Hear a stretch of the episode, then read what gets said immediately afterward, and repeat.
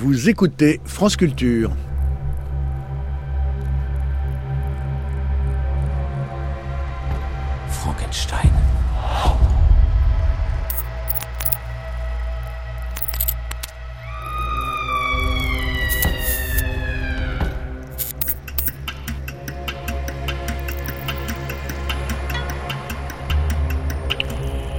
Frankenstein, le monde des créatures artificielles, cinquième et dernière partie, mutants, cyborgs et posthumes.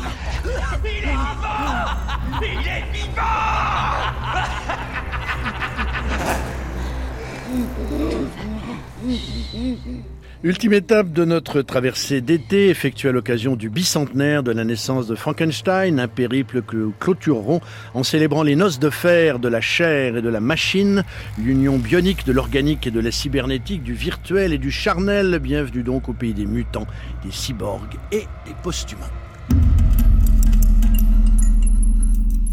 Bonjour à toutes et à tous, bienvenue donc euh, dans la fin de cette traversée d'été conçue à l'occasion du bicentenaire de Frankenstein. Hier nous parlions des robots et des automates, on va faire un grand pas technologique et historique puisque ce matin il est question donc justement des post-humains et des cyborgs, c'est-à-dire de la pointe du fer de lance de la de l'imaginaire et de la recherche technique et technologique en matière donc de dépassement de l'humanité de créatures artificielles. Je suis entouré pour évoquer ces questions de Jean Jean-Michel Beignet, bonjour. Bonjour. Jean-Michel Beignet, vous êtes philosophe. J'avais déjà eu le plaisir de vous accueillir à l'antenne de France Culture, mais pour évoquer Georges Bataille. Euh, c'était euh, une soirée spéciale euh, Bataille. Alors, ce serait intéressant de se poser la question d'ailleurs de Bataille et des post-humains. Est-ce que les post-humains s'intègrent dans la vision de Bataille? Qu'est-ce qu'il en aurait dit? On peut faire un petit peu de, de, de philosophie fiction. Là, en tout cas, vous êtes avec nous puisque vous êtes un des grands spécialistes philosophes français de la question, notamment avec un ouvrage qui est disponible aux éditions plus Jean-Michel Beignet. Donc demain, les post-humains,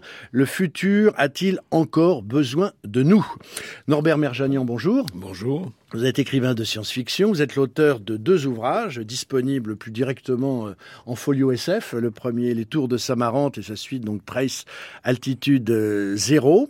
Et vous posez abondamment cette question du, de, la, de la post-humanité. Et puis Fausto Fazulo, de mauvais genre, bien évidemment, mais également et avant tout de la revue Mad Movies. Vous êtes rédacteur en chef. Bonjour Fausto. Bonjour François. Alors avec vous, on verra bah, la dimension cinématographique de la question qui est énorme. C'est Euh, c'est le cinéma de science-fiction comme la science-fiction sont euh, depuis toujours hantés par la représentation, la figuration du post-humain et, pas seulement depuis euh, depuis Frankenstein. Euh, on peut citer le dernier numéro spécial de Mad Movies consacré à Paul Verhoeven avec en couverture ce qui va de soi Robocop, alors comme incarnation du cyborg et de la un film emblème littéralement. Voilà, d'une transhumanité. Et on a tout ce qu'il nous faut. Alors, on va commencer. On écoutera également au fil de cette émission enregistré, non pas présent, Laurent Alexandre Alexandre, Laurent Alexandre, médecin, donc, euh, et, qui s'occupe de la société DNA Vision, fondateur du site Doctissime, auteur chez la thèse de la mort de la mort. J'ai le plaisir de le rencontrer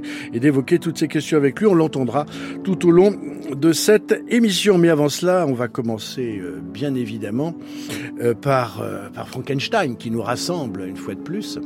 Frankenstein. On va savoir un peu plus, messieurs, ce qu'il en est de vos rapports avec cette étrange créature.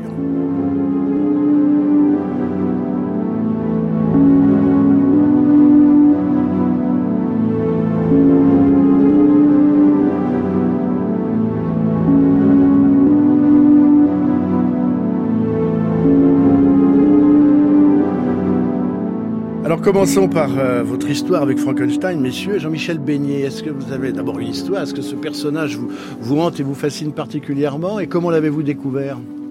Non, je ne peux pas dire que Frankenstein me fascine particulièrement. J'ai surtout apprécié les, les parodies de, de Frankenstein, euh, Polanski, enfin, euh, la situation un petit peu dérisoire hein, de l'apprenti sorcier qui m'a intéressé chez, chez, chez Frankenstein mais euh, en définitive, le personnage, bon, me paraît intéressant parce qu'il pose évidemment toujours l'éternelle question de de la de la machine susceptible de d'exclure euh, l'humain, mais euh, disons que dans les problématiques du post-humanisme que nous allons peut-être discuter mmh. là, il, il, me semble finalement assez peu exemplaire puisque c'est la projection hors de l'humain d'une machine susceptible de, de, de contester euh, l'humain, alors que le post-humanisme consistera plutôt dans une introjection d'un humain ou d'un humain, enfin en tout cas euh, paradoxal, et euh, qui débordera effectivement l'humain que, que nous sommes. Donc, Frankenstein, on a une, une, une, situation qui continuera de mettre en présence l'humain et la machine, alors qu'avec le, le post-humain, on aura une situation où euh, l'humain aura euh, laissé la place à quelque chose d'autre que lui. Lambert Merjanian, alors vous, comme l'écrivain de science-fiction que vous êtes, euh, est-il un lien particulier, tout particulier Alors pas, pas, pas de lien particulier en, en, tant que lecteur, c'est pas une œuvre qui m'a qui m'a bouleversé. En, en, revanche, ce qui, ce qui, me semble très intéressant, c'est euh, la fonction de, de mythopoïèse de, de Frankenstein, c'est-à-dire c'est véritablement la création d'un mythe. Et cette, cette fonction, a, donc du coup, évidemment, toutes ces déclinaisons par la suite sont peut-être même plus intéressantes que, que l'œuvre elle-même. Euh, il me semble aussi que euh, un des thèmes fondamentaux, c'est quand même celui du, du, du, rapport de la machine à la vie. Euh, et du don de la vie avec euh, avec ce rêve qui est peut-être un rêve euh, très masculin d'utiliser la technologie pour pour créer une forme de vie euh, voilà ce que ce qu'aucun homme n'est capable de faire de fabriquer la, la vie en lui. C'est vrai que Frankenstein est quand même une machine, puisque c'est un assemblage de pièces éparses, c'est la reconstruction d'un fonctionnement humain. Donc, d'une certaine façon, il est, il est machinique. Alors, rapport avec Frankenstein, j'ai également posé la question à Laurent Alexandre. Comme tout le monde, la rencontre avec Frankenstein, c'est d'abord celle des enfants. C'est l'effroi devant cette créature incontrôlable, mais qui n'est pas réelle. C'est comme le méchant loup, comme les monstres et les sorcières. C'est une fiction. Et quand on est enfant, on n'imagine pas que Frankenstein puisse devenir une réalité biologique un jour. Et sur l'aspect du monstre, comment le, comment le trouvez-vous? Le monstre du cinéma ou au contraire le monstre de la littérature? Mon souvenir, c'est le monstre du cinéma, avec ses cicatrices, avec euh, ses automatismes, avec son absence de contrôle, son absence de surmoi en apparence c'est un des grands symboles de l'effroi euh, qui structure les peurs de l'enfant. L'absence de surmoi, Fausto Fazulo, c'est vrai que le personnage créé par James Whale, parce que enfin Jack Pierce et James Whale, c'est quand même ça sa caractéristique, c'est qu'il est totalement indemne de, tout surmoi social. Et... C'est totalement ça. Et ce qui, le rend, je trouve, d'autant plus terrifiant, c'est que quelque part, c'est la, créature du folklore fantastique qui est la plus crédible et la plus proche de nous, si on la compare par exemple au vampire ou au loup-garou. C'est ce qui, je pense en tout cas, euh, la rend parfaitement terrifiante. Quoi. Elle est extrêmement prégnante cette créature. Euh, un Frankenstein, c'est euh, quelque part plus crédible qu'un Dracula ou qu'un loup-garou, si on parle justement des, des, fameux monstres de la Universal Monsters. Ce qui lui permet d'ailleurs dans la dernière version de lui donner une, une allure d'enfant d'enfant autiste, de SDF, euh, d'être euh, psychologiquement ouais. et socialement perdu. Bah, on peut y projeter en fait tous les drames d'une société et en faire effectivement le porteur de, de, toutes les cicatrices sociétales. Quoi. Mmh. Herbert Merjanian Oui, c'est un sociopathe et, et, comme tout sociopathe, il est, il est à la fois terrifiant et inspirant. Frankenstein au départ de cette émission et donc on va voir un petit peu ce qu'il perdure et se maintient de lui dans cette figure et surtout dans les débats autour de la post-humanité.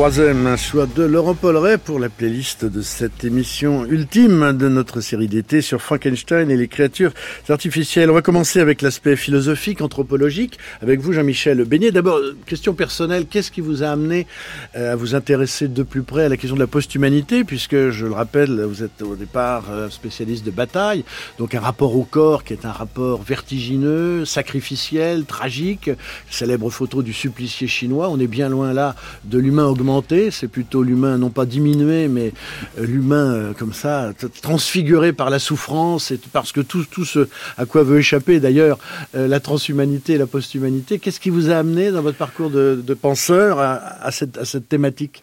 Bah, ce qui m'a amené à cette thématique, c'est d'abord que je m'étais un petit peu investi dans toutes les questions relatives aux sciences cognitives et à l'intelligence artificielle. Donc, j'étais amené presque par hasard à, rencontrer tout ce, continent de, de, pensée et de, sciences euh, relativement euh, nouveaux dans le contexte français en tout cas.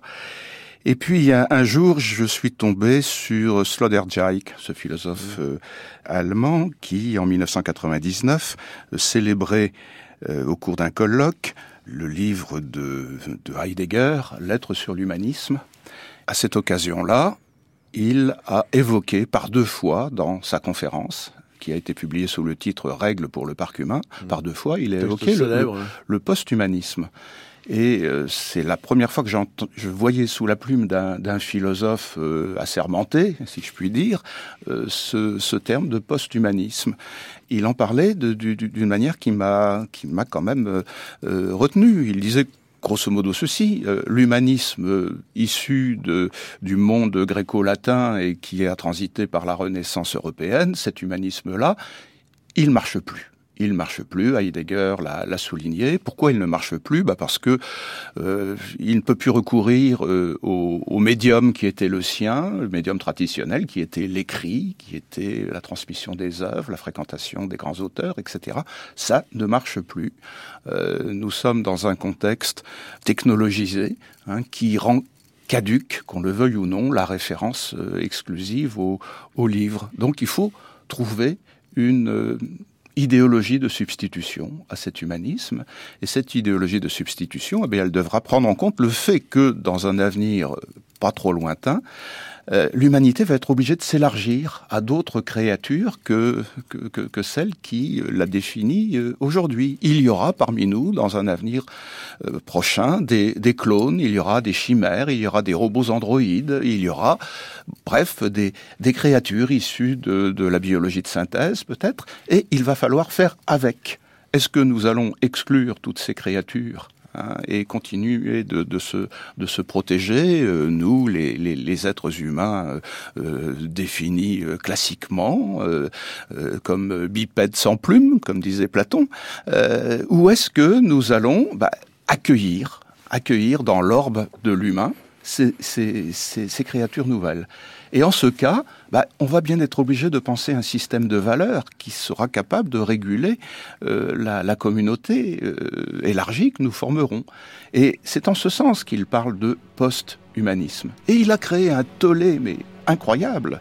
Il y a eu des polémiques euh, partout euh, euh, dans, en Europe parce que donc on l'accusait effectivement de, de, de, de, faire le lit de la, de la disparition de, de, l'humain au profit de, on, ne savait trop quoi, etc. On n'a pas compris que le, le problème qu'il soulevait d'abord, c'était un problème éthique. Comment bien vivre avec des créatures qui nous sont apparentables, mais qui ne sont pas nous? Impressed. How many questions does it usually take to spot one? I don't get it, Tyrell. How many questions? 20, 30 cross referenced. It took more than a hundred for Rachel, didn't it? She doesn't know. She's beginning to suspect, I think. Suspect? How can it not know what it is? Commerce is our goal here at Tyrell. More human than human is our motto. Rachel is an experiment, nothing more. We began to recognize in them strange obsession. After all, they are emotionally inexperienced with only a few years in which to store up the experiences which you and I take for granted. If we gift them the past, we create a cushion or pillow for their emotions, and consequently, we can control them better. Memories. You're talking about memories.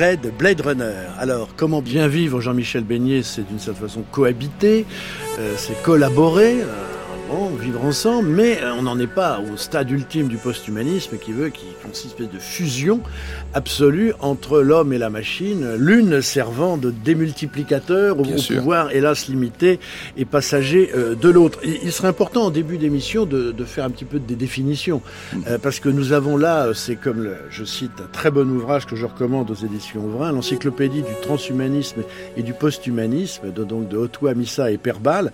Et en dessous il y a marqué l'humain et préfixes, parce qu'en effet, on roule sous les préfixes. Alors il y a l'abhumanisme qui avait été inventé par euh, René Léobaldia, il y a donc le posthumanisme, euh, il y a le transhumanisme, il y a eu bien évidemment le surhumanisme. Je veux dire, L'hyperhumanisme. L'hyperhumanisme. Alors, pour posthumanisme et transhumanisme, quelles sont les définitions qu'on peut d'emblée donné Alors, c'est là où, aussi, effectivement, on ne peut pas s'en tenir à, la caractérisation que je viens de faire du, du post-humanisme, qui reste quand même euh, extrêmement euh, soft. Hein. Il y a une, euh, une représentation du post-humanisme qui euh, affleure dans les discours de ceux qu'on appelle les transhumanistes. donc c'est un petit peu compliqué parce qu'il y a, y, a des, y a des choses voisines.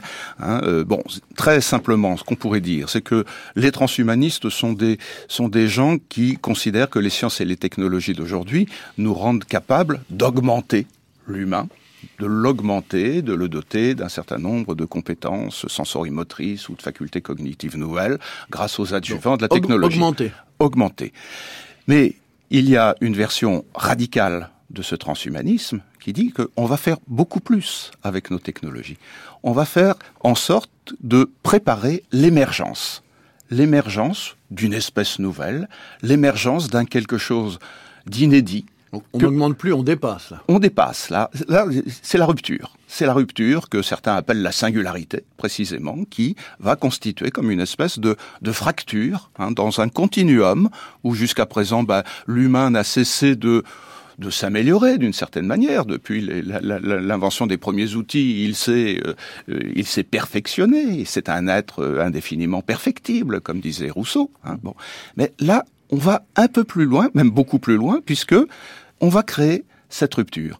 Alors, quelquefois, on, utilise euh, la, référence néo-darwinienne pour expliquer cela. Hein. Qu'est-ce que c'est que l'émergence d'une espèce naturelle dans la sélection naturelle?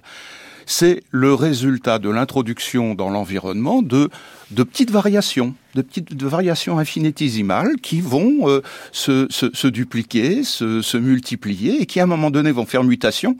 Et sur la base de cette mutation, va émerger une espèce nouvelle. Alors ce, référentiel-là, il sert à certains transhumanistes pour, dire ben on est dans la même situation.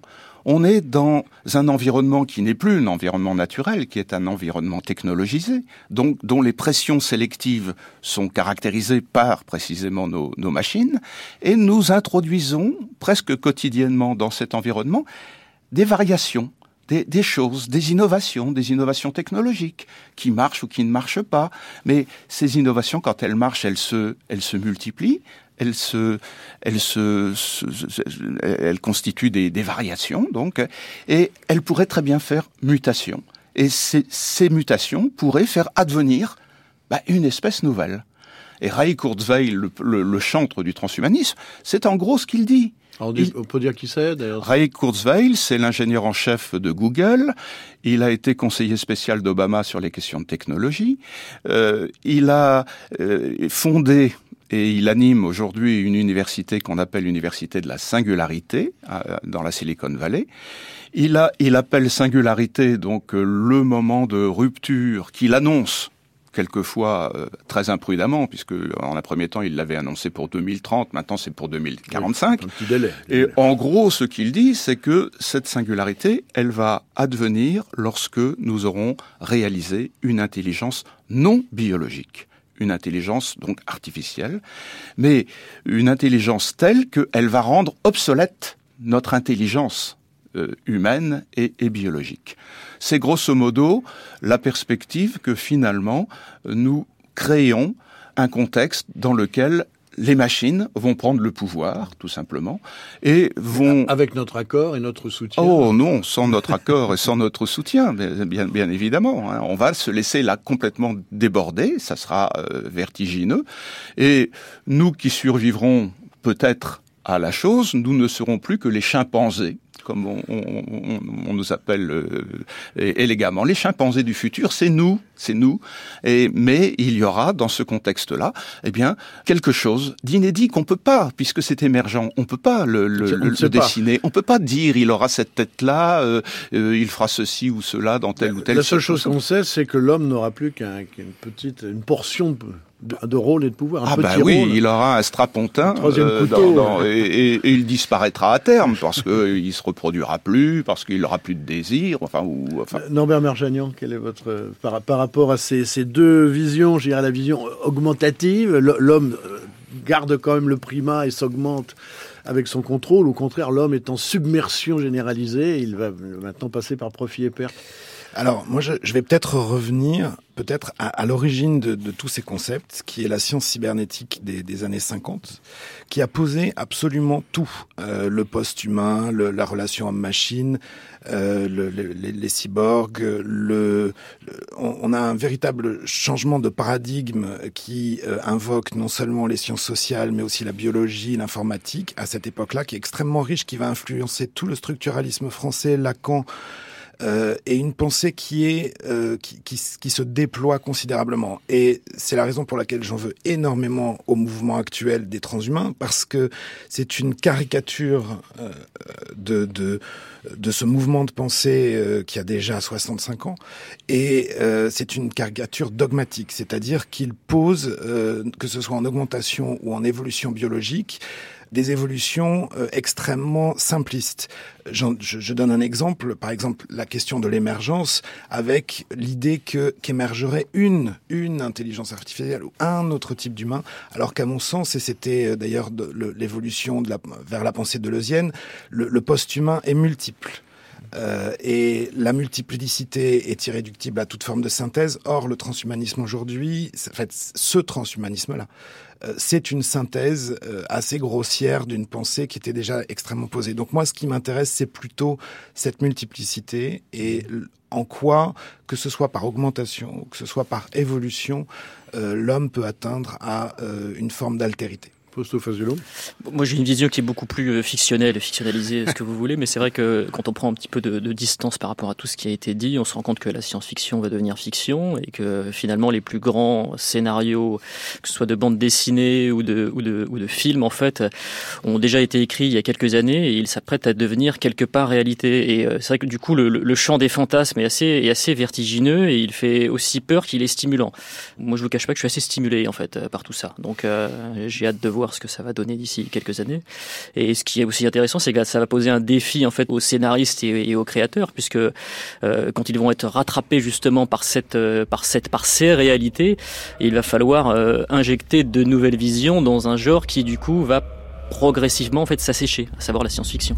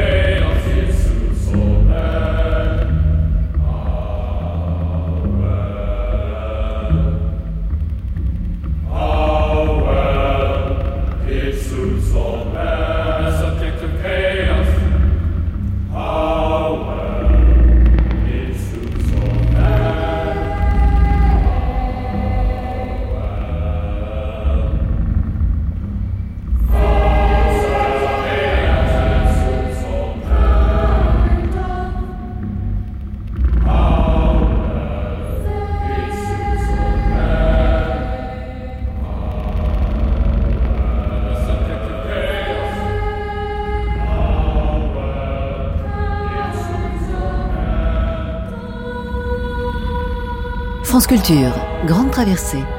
Frankenstein et le monde des créatures artificielles. François Angelier. Alors on évoquait donc euh, finalement ce, ce, cet humain en passe d'augmentation telle qu'il finit par être méconnaissable ou de dépassement au point même qu'il disparaîtrait de la surface euh, au bénéfice des machines qu'il a lui-même créées et qui ne se passerait dorénavant euh, de sa direction et de sa tutelle. Mais parlons du corps et de la chair. Jean-Michel Beignet, reprenons un petit peu les choses au départ. Pendant longtemps, le corps a été l'incarnation de, de l'homme. L'homme est écrit en une chair. On peut dire que le, effectivement, euh, il y a un lien entre la, la déchéance de l'homme, sa fragilité, sa précarité et la, et la, conscience du corps. Parce que dans la Bible, on lui, c'est quand il a péché qu'il se rend qu'il est nu.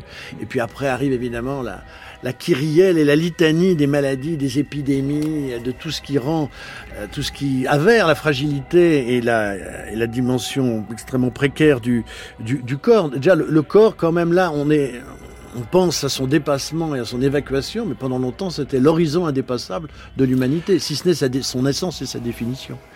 C'était à la fois avec, effectivement, avec l'âme, bien sûr. C'était l'horizon indépassable, mais c'était aussi euh, ce qu'on cherchait continuellement à, à dépasser. Hein. Il faut quand même pas se, se, se leurrer dès, le, dès les, les, les, premiers temps de la philosophie occidentale, le platonisme, hein, on a une perception du, du corps qui est déjà euh, négative. Le corps, c'est euh, le, le, le, soma, hein, en grec, euh, qu'on rendait très très proche du séma, le tombeau. Le corps, c'est le tombeau de l'âme, hein, disait, euh, disait, Platon. Hein, et euh, finalement, faire de la philosophie, c'est aider euh, l'âme à, à s'échapper de ce, de ce soma. Donc, bon, le, tout le judéo-christianisme, finalement, est, est, également là-dedans. Là le, le, le corps, le corps, c'est quoi? C'est la passivité. Hein, et ça, tous les métaphysiciens ont insisté là-dessus. C'est la passivité en l'homme. Celui qui pâtit. On pâtit, on pâtit, on est dans la passion. Toutes les grandes métaphysiques cherchent à transformer cette passivité en activité, en montrant que cette passivité, finalement, elle est illusoire elle est illusoire, c'est euh, le, le, le, finalement le handicap de, de l'être humain que nous sommes de nous focaliser sur cette passivité. Les grands systèmes métaphysiques, qui ont culminé au XIXe siècle avec l'idéalisme allemand, sont tous dans cette posture de se donner d'abord cette passivité. Hein, il y a, il y a le corps, hein, et, et, de montrer comment on peut en déployant le, le, système conceptuel des grands, des grandes mécaniques métaphysiques, montrer que, en réalité, euh, l'esprit prend le pas sur cette passivité première, cette passivité donc naturelle qui est la nôtre, hein, et finalement l'esprit prend le, pas dessus. C'est la, grande problématique de la transfiguration de la nature par le, le spirituel. Hein, c'est pour ça que bon, aujourd'hui, euh, euh, on aime parfois chez les transhumanistes, euh, Laurent Alexandre par exemple, évoquer euh, Teilhard de Chardin, hein, dont on se fait une représentation extrêmement simpliste, consistant à dire que finalement euh, toute l'évolution de l'humain va de plus en plus dans le sens d'une dématérialisation, d'une désincorporation, hein, et nous atteindrons euh, ultimement au, au, jugement dernier le, le, moment où nous pourrons nous débarrasser de cette espèce de esquif qui est le corps, hein, pour pouvoir faire triompher la, la conscience. Bah, vous avez là, euh, typiquement, effectivement, la, la, matrice qui permet de décrire euh, bah, le, le, le, monde dominé par les technologies de la dématérialisation, hein, et vous avez les fantasmes générés par euh, euh le neuromancien de Gibson, hein, pour aller sur vos plates-bandes, ou Matrix, etc. Hein. Donc on est là-dedans. Il faut se débarrasser de cette passivité. Hein, soit en cyborgisant l'humain, donc en l'hybridant avec la machine, soit en le, ou soit en, en obtenant une espèce de, de, bionisation, mais qui va euh, bon, euh, nous débarrasser de cette, de cette matérialité en, en fabriquant l'humain, en, en, le, en le réalisant euh, euh technologiquement. Donc c'est là où c'est intéressant, c'est qu'on s'aperçoit que les problématiques post et transhumanistes cherche à se s'ancrer dans la pulsion métaphysique fondamentale de l'humain occidental qui cherche à se débarrasser de, de cette passivité. Souvent, quand un, un, transhumaniste est instruit, il n'hésite pas à se référer à la gnose. La gnose, c'est un, un, un, mouvement euh, bon qui est qui est né dans et la qui, qui dans, dans la, la, haute Égypte, ben, une vision bien. du corps extrêmement négative. Une vision du corps négative, une vision de la création négative, hein, puisque en gros ce que disent les gnostiques, c'est que Dieu a raté son coup. Hein, Dieu euh, a été parasité dans son acte de création par les forces maléfiques, par les forces du mal, par les forces de l'altérité, qui produit l'altération, hein, justement. Hein, et, et, et, Dieu n'a pas pu aller jusqu'au bout. C'est pour ça que nous sommes dans l'état dans lequel nous sommes. Hein, c'est pour ça que nous mourrons. Hein.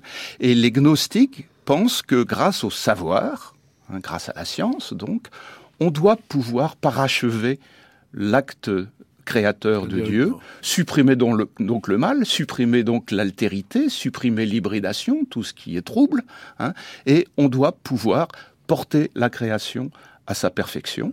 Et la création à sa perfection bah, fera, fera une place à un humain qui ne sera plus mortel, notamment, et qui sera par conséquent quelque chose comme un post-humain. On va écouter là Laurent Alexandre justement sur cette question du corps. Le corps dans notre culture judéo-chrétienne est, est, bien sûr un boulet. D'abord parce qu'il y a le désir et le, et le péché, et on sait jusqu'où le Moyen Âge est allé dans la négation du corps et de la sexualité.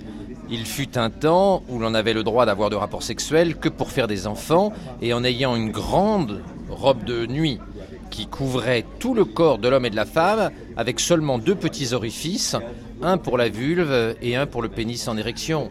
Cette négation du corps, elle est très ancienne et elle est, très consubstantielle de notre euh, euh, origine judéo-chrétienne. Petit à petit, l'Église a cessé de nier le corps, a accepté le corps, et donc notre distance par rapport au corps a changé.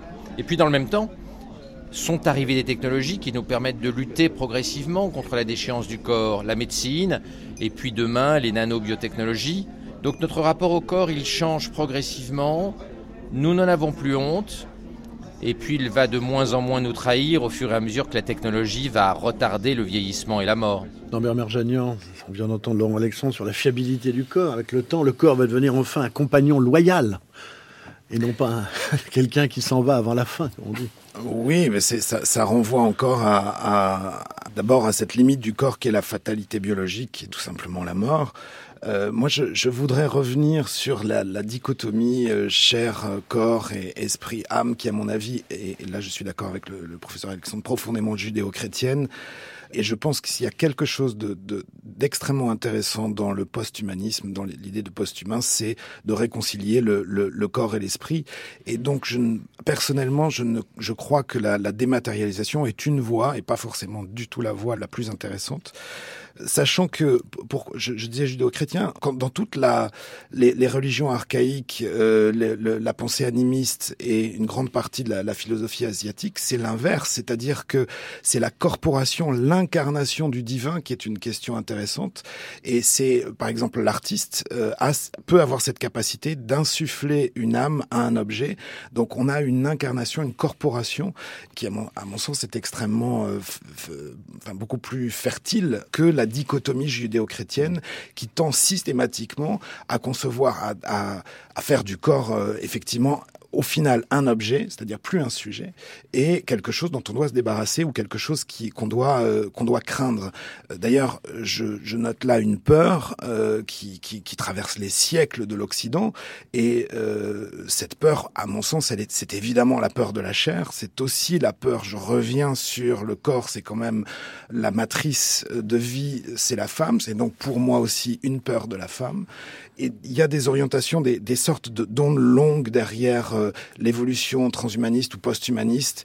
Est-ce qu'on va aller vers la matrice, par exemple une matrice euh, qui remplacerait la femme Et là, on est tout à fait dans la lignée de cette peur du corps, cette peur de la chair. Euh, et où est-ce qu'on va vers une réconciliation ou une redécouverte, ou voire des émergences, des inventions d'un nouveau rapport entre le, le corps et l'esprit? Jean-Michel Beignet bah, je, je, trouve effectivement tout à fait intéressant que, qu'on évoque la, la, corporation, mais il faut, faut, bien voir que cet acte de, de corporation, pour euh, reprendre le terme, euh, c'est un acte. C'est un acte qui consiste à, à, se débarrasser de ce qui nous est simplement donné en, en le fabriquant. C'est la, la, prise de, de contrôle effectivement, de cette passivité que j'évoquais tout à l'heure, prise de contrôle active. Et la chair, la chair, effectivement, c'est euh, euh, le, le, symbole même de, de l'insaisissable. C'est toujours de l'ordre de l'imprévisible, du, du tremblé. Les, les futuristes italiens étaient tout à fait intéressant. Marinetti, mm. euh, dans les années 20, était très très caractéristique de cette euh, attitude à l'égard du, corps et de la chair que, que nous expérimentons aujourd'hui. Il disait, ben, finalement, grâce aux, technologies, et les technologies de son époque, c'était essentiellement l'acier, hein, grâce, les voitures, les avions. Voilà, grâce à l'acier, on doit pouvoir incorporer de plus en plus d'artefacts dans, dans, dans l'humain, au point que on va pouvoir se, se débarrasser de la nature dans l'humain. Hein, de la nature qui va euh, bon refluer de plus en plus devant l'artefact. Et il avait effectivement euh, le, front dans son manifeste d'associer la chair, la nature et la femme en disant que grâce euh, à la technologie, on va se débarrasser de la nature, ça c'est une chose, et, c'était l'acte spirituel par excellence, se débarrasser de la nature.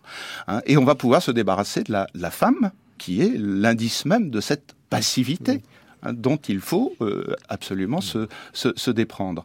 Euh, donc euh, je, je, trouve que là, il y a une configuration qui est tout à fait intéressante hein, et qui bon, rend presque pathétique l'attitude que nous avons aujourd'hui à l'égard du, du corps, hein, où bon, nous cherchons, faute de pouvoir supporter le corps, à le fabriquer au moins, hein, donc à, le, à, à, lui imprimer la, la marque même de l'esprit issu des sciences et des technologies. Mais bon, on le fait de manière bon euh, dérisoire à mon sens et, toutes les, versions qu'on pourra en donner seront toujours des, versions qui sont pathétiques. Alors toute pensée du corps est nécessairement une pensée de la mort. Euh, et là on va écouter Laurent Alexandre, donc auteur de ce livre, je le répète, chez Lattès, La mort de la mort, comment la technomédecine va bouleverser l'humanité. On écoute Laurent Alexandre nous expliquer qu'après tout, la mort sera peut-être bientôt un mauvais souvenir. Je ne suis pas certain que la mort soit si importante que ça euh, dans l'esprit humain. On a longtemps considéré que d'accoucher dans la douleur était consubstantiel de la dignité féminine, et avec l'accouchement sans douleur, cette idée semble aujourd'hui grotesque. Qui pense aujourd'hui qu'une femme qui euh, n'hurle pas sa douleur pendant les 10 heures d'un premier accouchement n'est pas une vraie femme? On le pensait en 1950. On a d'ailleurs failli excommunier les médecins qui pratiquaient les accouchements sans douleur il y a 50-60 ans. Aujourd'hui, ça semble grotesque. On vivait 25 ans en moyenne à Paris en 1750, aujourd'hui un peu plus de 80 ans. La mort a commencé à reculer, elle va continuer à reculer. Je ne suis pas du tout certain que nos descendants considéreront que la mort est si importante que ça dans la constitution de notre psychisme. la mort de la mort n'est pas pour demain matin, mais le recul de la mort va être constant dans les siècles et les millénaires qui viennent. Et petit à petit, on va s'habituer à moins mourir à mourir plus tard, un jour à ne plus mourir, quitte à transférer euh, notre âme dans des machines. C'est le fantasme même plus transhumaniste, mais carrément posthumaniste. C'est le fantasme ultime de la Silicon Valley. Michel Beignet, fantasme ultime de la Silicon Valley. Voilà un beau nom. Oui, je, je note le mot fantasme. Fantasme aussi, c'est ce que j'allais dire. Donc fantasme. Bon, ben oui, cette, cette obsession de, de vouloir tuer la mort. Hein, vous savez que c'est le slogan qu'on a qu'on a accordé à la société euh, Calico, créée par Google, hein, qui euh, entreprend euh, bon de développer tous les moyens d'accroître la longévité, mais donc on porte la chose à la limite et on, on ambitionne de de tuer la mort. Et ça, bon, pour le coup, ça me terrifie philosophiquement, si je puis dire. Voilà, c'est surtout ça, parce qu'à la limite, bon, euh, si c'est une réalité sociale, biologique, c'est une chose. Mais moi, c'est la question qui m'importe là, puisqu'on est dans une émission largement sur l'imaginaire. Quel sera l'imaginaire d'un monde sans la mort? Eh ben, c'est évident. Hein, que, que, seraient, que, que seraient les arts, les arts plastiques, les, la musique, que, que, serait la littérature sans, sans la mort? Euh, Au fond, euh, tout ce qui fait la profondeur et la grandeur de l'humain, c'est précisément l'explication avec la mort. Et les Grecs avaient compris ça de manière extraordinaire. Les, Grecs euh, disaient que finalement la, mortalité c'est le privilège de l'humain, c'est ce qui lui permet de d'engager une, histoire, c'est ce, qui lui permet d'engager des sociétés, c'est le privilège. Les dieux sont immortels, les animaux sont immortels parce qu'ils n'ont pas conscience de mourir et que chaque individu dans une espèce animale, euh, bon, est un est un cycle sur fond d'une espèce qui est finalement immortelle. Donc nous avons ce privilège d'être mortels. Et la grandeur de l'humain, disaient les, les, les, Grecs, c'est que ils peuvent pas se satisfaire d'être mortels, bien évidemment. Hein. Ils voudraient être immortels. Mais ils mettent en place des, des moyens, des stratégies pour le faire. Hein. Euh, les, les, grandes œuvres, hein, les, les, grandes paroles, les discours, enfin, etc. Euh, bon, prenez Ulysse, prenez, enfin, tous les, tous les héros grecs sont sur cette base-là, essayer de marquer son temps, laisser une trace en développant quelque chose d'extraordinaire au sein de l'histoire individuelle qui est la nôtre et qui nous conduit à la mort.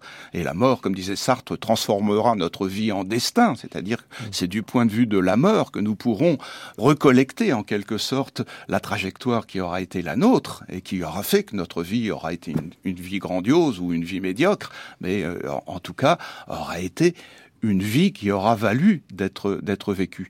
Donc, ce qui me terrifie philosophiquement dans les fantasmes euh, transhumanistes relativement à la mort, c'est cette espèce de mépris pour la dimension symbolique de l'existence humaine qui fait euh, finalement la grandeur de, notre espèce. Norbert Merjanian.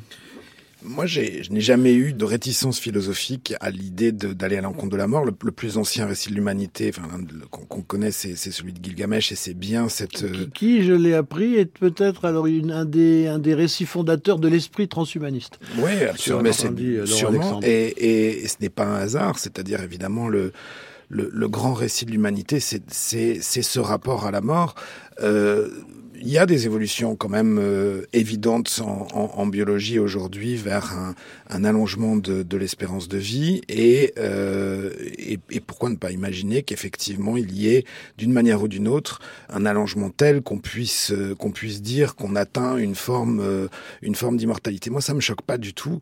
Euh, ce qui me choque beaucoup plus c'est c'est dès qu'on parle d'immortalité et là le, que ce soit en science-fiction ou dans les récits les, les plus on voit bien que euh, elle ne va pas concerner toute l'humanité. Elle va très très vraisemblablement concerner une toute petite partie. Et là, pour le coup, c'est une c'est une anticipation, une vision que je vois assez clairement. Euh, si on envisage des moyens technologiques, par exemple, considérables pour arriver à passer un certain seuil pour se protéger de la mort, eh bien, ça signifie qu'il faudra des moyens, euh, des moyens de richesse, des moyens qui ne seront pas à la, à la disposition de l'immense majorité des humains. Et donc, on revient à cette idée de rupture, c'est-à-dire que le passage vers une forme soit d'allongement de, de, vie, soit d'immortalité, conduit l'humanité à euh, se scinder, à ne plus être euh, vraiment une. Et je pense que dans que ce soit chez les transhumanistes ou dans une, dans une grande partie de l'élite de nos sociétés actuelles, cette idée de rupture est déjà là on sort, et c'est pour ça qu'on sort aussi de l'humanisme, on sort d'une humanité euh, qui, au fond, affronte le même destin pour aller vers une humanité qui, qui va se donner des destins différents. Fausto Fazulo, je ne pose pas la question de savoir ce que deviendrait le monde de la fiction sans la mort, et en tout cas la vôtre. Mais euh, non, effectivement, pour rebondir sur euh, sur cette idée d'élite qui pourrait bénéficier justement de technologies suffisantes pour euh, braver la mort, c'est c'est une donnée assez récurrente en fait de nombreux récits de science-fiction, de cinéma. Euh, récemment, il y a un film qui est sorti qui s'appelait Selfless de, de Tarsem Singh avec Ben Kingsley et, euh, et là on avait affaire à un, à un, vieil homme richissime et qui avait la possibilité en fait de, trans, de transférer son esprit dans le corps d'un plus jeune homme et d'ainsi continuer à vivre et puis quand son corps plus jeune serait à son tour sur le point de vieillir il aurait pu encore une fois transférer son esprit. Et là, on a affaire à des corporations ou des sociétés secrètes qui dirigent tout ça et qui demandent effectivement des sommes astronomiques pour permettre de connaître quelque chose donc après la mort.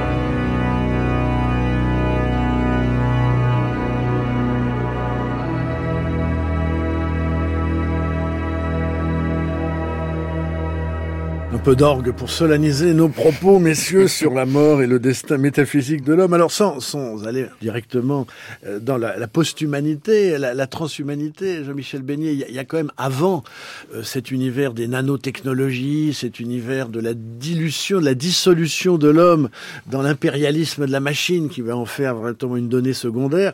Il y a quand même un moment où l'homme avait le contrôle de tout ça et d'une certaine façon, à travers les prothèses, à travers les objets techniques, euh, arriver à créer quand même un, soutien de la machine, une sorte de confraternité, beaucoup chose de beaucoup plus confraternel et de beaucoup moins dévorant que ce qu'on nous annonce. Ben, je crois qu'il y a eu une époque où on pensait la technique comme le prolongement du corps déjà. C'est Aristote, hein, ça, ça, a perduré longtemps hein, dans l'histoire de l'Occident, et donc euh, le, la technique, c'était l'univers des, des, outils, et les outils étaient destinés à, à nous permettre de prolonger euh, nos corps. Et par conséquent, dans, dans l'univers de la réparation, hein, la, la, technique ben, euh, inspirait les, les prothèses, euh, la chambre de bois, enfin, bon, tout ce qui permettait au, au corps. De, Pistorius récemment. Oui, alors bon, c'est là où, aussi où il y a eu une évolution pernicieuse, hein, où la, technique a, cessé d'apparaître comme l'instrument de la remédiation pour devenir euh, le levier de l'augmentation ce qui est autre chose. Et ce qu'on qu peut comprendre. Hein, euh, euh, Aujourd'hui, les technologies nous permettent, au moment où on pourrait réparer quelqu'un, parce qu'il aurait perdu un membre ou parce qu'il serait né, sans, sans, membre, un agénésique, bah, de se dire, bah, quitte à, lui donner ce qui lui manque, pourquoi ne pas booster l'élément qu'on peut lui, lui offrir, hein, puisque est capable de le faire. Hein, et c'est comme ça que l'homme diminué a donné naissance à l'homme augmenté. C'est toujours dans le handicapé qu'on a puisé pour pouvoir promouvoir l'homme augmenté. Toute la fiction hein, le, le, le, révèle aussi. Hein. Le, le, film Avatar, c'est un, c'est un handicapé. Hein. Euh, Robocop, c'est un handicapé. Donc on, on, puise dans le, dans le, dans le handicap pour euh, euh, saisir l'occasion de d'utiliser les adjuvants technologiques pour booster la, prothèse. Hein. Et, ça, c'est une autre posture euh, philosophique par rapport à la technique. La technique n'est plus pensée comme le, prolongement, mais la technique, elle, elle est pensée comme l'instrument même de la transgression. Hein. Et la technologie est devenue aujourd'hui une culture de transgression. Le technoprogressisme est en, en réalité un, techno-transgressisme. Et, et c'est ça, cette posture nouvelle euh, avec laquelle on, on a affaire aujourd'hui. Alors, l'univers de la prothèse, bah, c'est l'univers de, de l'évolution d'éléments qui sont d'abord extérieurs à l'humain et qui vont devenir de plus en plus euh, invasifs. Et c'est pour ça que quand on parle aujourd'hui de l'homme augmenté, on en parle souvent de manière extrêmement maladroite, puisque euh, on pense l'homme augmenté comme l'homme euh, porteur de lunettes, de sonotones ou de, de, prothèses de titane. Mais non, là, on est dans la, dans, dans justement dans la configuration euh, ancienne. Hein, l'homme augmenté, c'est celui qui va euh, s'annexer des éléments complètement inédits. Hein. L'homme augmenté, c'est celui qui va, euh, à la limite, être détenteur d'implants qu'ils mettront directement en contact avec Internet, par exemple. Hein, c'est la pensée intégrale. L'homme augmenté sera bel et bien euh, dans une immersion euh, complètement inédite. L'homme augmenté, c'est celui euh, dont on aura manipulé le génome de telle sorte de lui permettre d'avoir l'audition de la chauve-souris ou la sensibilité aux ondes électriques du requin, etc. Parce que on aura identifié les gènes dans le dans le, le, génome de ces animaux et on les aura copié-collés grâce aux éléments qu'on a dont on dispose maintenant hein, pour pouvoir les greffer dans les gamètes ou dans les embryons. Donc on est dans, dans, dans quelque chose qui est euh, bon proprement vertigineux, mais qui ne ressemble plus vraiment à, à, à l'époque ancienne où euh, la, la, pilon la, et, voilà le, et une main en bois. Ben absolument, absolument. non bien. Oui, l'augmentation, euh, elle, elle, pose aussi euh, toujours la question de, de, de l'impact cognitif, c'est-à-dire de euh, du cerveau et donc de notre de notre expérience au monde, puisque l'outil, le geste, c'est aussi une façon, c'est, ça détermine, enfin ou ça, ou ça modèle notre rapport au monde. En multipliant les, les, les prothèses technologiques, évidemment, c'est ce rapport au monde qui est qui est transformé. Au point que, et ça c'est une question que, que, que, que soulève euh, par exemple Alain Damasio, au point, au point de se demander... Alain Damasio, romancier, auteur notamment de La Horde du Contrevent et de... Voilà, avec qui on, on, collabore souvent. Et euh, c'est-à-dire jusqu'à quel point cette transformation par la prothèse peut affecter non seulement notre, notre rapport existentiel au monde, mais également notre cerveau, qui, comme on le sait, est extrêmement plastique, et donc nos capacités cognitives. Évidemment, les auteurs de science-fiction, on est, tous sur à, peu près les mêmes thèmes avec des visions différentes. Moi, dans, dans les tours de Samarante, j'ai imaginé un gamin des rues qui euh, se retrouve triple A. triple A, qui se retrouve câblé à une prothèse singulière qui est un système de surveillance généralisé. Donc en fait, il devient une multitude d'œils. Plusieurs centaines d'ailleurs. Ouais, plusieurs centaines. Il y a même un, une espèce de, de, de, de concours à, à, à, ouvrir le, le plus le plus d'œils possible. Et c'est cette expérience qui, qui l'amène donc à, à un rapport au monde qui ne passe plus que par le visuel, qui va l'amener euh, à, ouvrir, ça va ouvrir complètement euh, son, champ, cognitif et qui va l'amener euh, plus tard dans, dans, dans Trace Altitude Zéro, dans mon second roman, à être le seul capable de comprendre directement, pas en passant par le langage, mais directement de, de, de cerveau à machine, euh, avec des machines qui, elles, ont euh, acquis une, une autonomie, euh, qui ont leur propre langage, leur propre pensée, que les hommes euh, ne, ne parviennent plus réellement à comprendre. Et c'est ce gamin qui, par cette expérience de, de transfiguration, va lui y parvenir. Et donc, à mon sens, il y a, y a toujours, euh, enfin, je, je, je crois qu'on peut toujours voir le, le rapport à, à la prothèse et, et à l'augmentation comme étant, en se posant la question de qu'est-ce qu'on perd, c'est-à-dire quelles sont les, fonctions cognitives ou les, ou les rapports au monde que l'on perd et qu'est-ce qu'on gagne. Et, pour moi, ce qu'on peut y gagner, c'est là encore euh, une capacité de dépassement. De, si on parle des sens, ça c'est voilà, sur, dans la science-fiction, ça a été largement traité. C'est euh, c'est de nouveaux sens, par exemple. Et qu'est-ce que qu'est-ce que voir la lumière au-delà du, du, spectre visible, par exemple, toutes les ondes électromagnétiques. Et qu'est-ce qu'est-ce qu'on ressent du monde avec cette الأخرى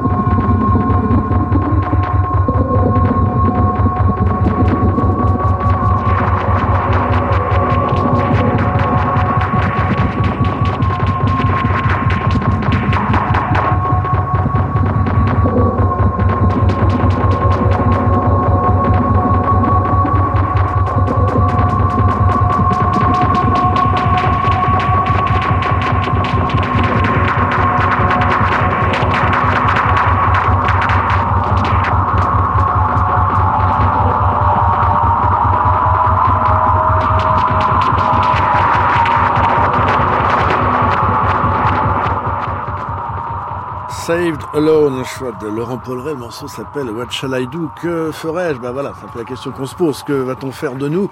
Et que va-t-on faire tout court dans le futur? Dans cette émission, donc la dernière de notre grande traversée sur les créatures artificielles à l'occasion du bicentenaire de Frankenstein sur France Culture. On se pose cette question de la post-humanité, mais avant de continuer notre grande marche vers le, futur technologique, Fausto Fazulo, il y, a, il y a des moments d'augmentation imprévus dans le cinéma de l'homme augmenté. Je pensais à Driver, euh, quand euh, Travis Brickle, alias Robert De Niro, le contraire, euh, se met se, transforme de, par sa propre volonté en un guerrier qui va affronter la saleté de la ville, il, s'augmente, c'est-à-dire qu'il se place sur les bras des glissières qui peuvent faire coulisser des pistolets. Il, il devient un peu lui-même aussi une sorte, pas de cyborg, parce que là on est vraiment au degré zéro de la technique, mais un homme augmenté. Il s'augmente de manière naturelle au début en faisant de la musculation, en essayant de gonfler. Son point, en fait. son point crispé au-dessus d'une flamme. Voilà, et puis après, effectivement, il y a cette idée de, c'est un fantasme westernien euh, euh, augmenté par une technologie assez primitive, avec ce système de glissière qui lui permet de faire arriver son pistolet plus rapidement dans sa main.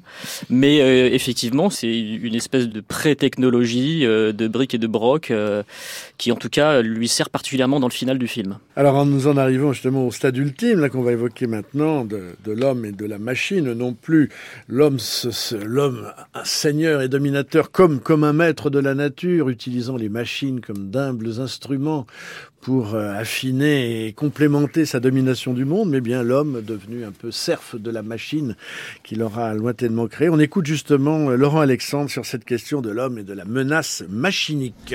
On voit bien que l'intelligence artificielle et les robots intelligents sont pour beaucoup une menace. Et certains proposent maintenant que nous fusionnions avec les prothèses, avec l'intelligence artificielle, au lieu d'être écrasés par elle. Elon Musk, le grand industriel de la Silicon Valley, le, patron euh, des automobiles Tesla, de SpaceX, d'Hyperloop, hein, euh, le Thomas Edison de ce début du XXIe siècle, expliquait le 2 juin 2016 L'intelligence artificielle va être tellement puissante et menaçante que nous devons très rapidement accepter d'avoir des implants électroniques intracérébraux pour ne pas être écrasés et exterminés par euh, euh, l'intelligence artificielle qui va nous traiter comme je traite mon chat ou mon labrador. C'est-à-dire qu'on envisage carrément que ce que l'homme crée devienne en définitive euh, une puissance de domestication. C'est-à-dire que l'homme devient domestiqué par les machines qu'il a lui-même créées. L'homme devient domestiqué par les machines qu'il a créées, ou l'homme fusionne avec les machines pour augmenter son potentiel et éviter d'être trop mineur, trop faible, trop fragile, trop insuffisant par rapport à la machine. Cette thématique, elle est ancienne, mais avant c'était un fantasme de science-fiction.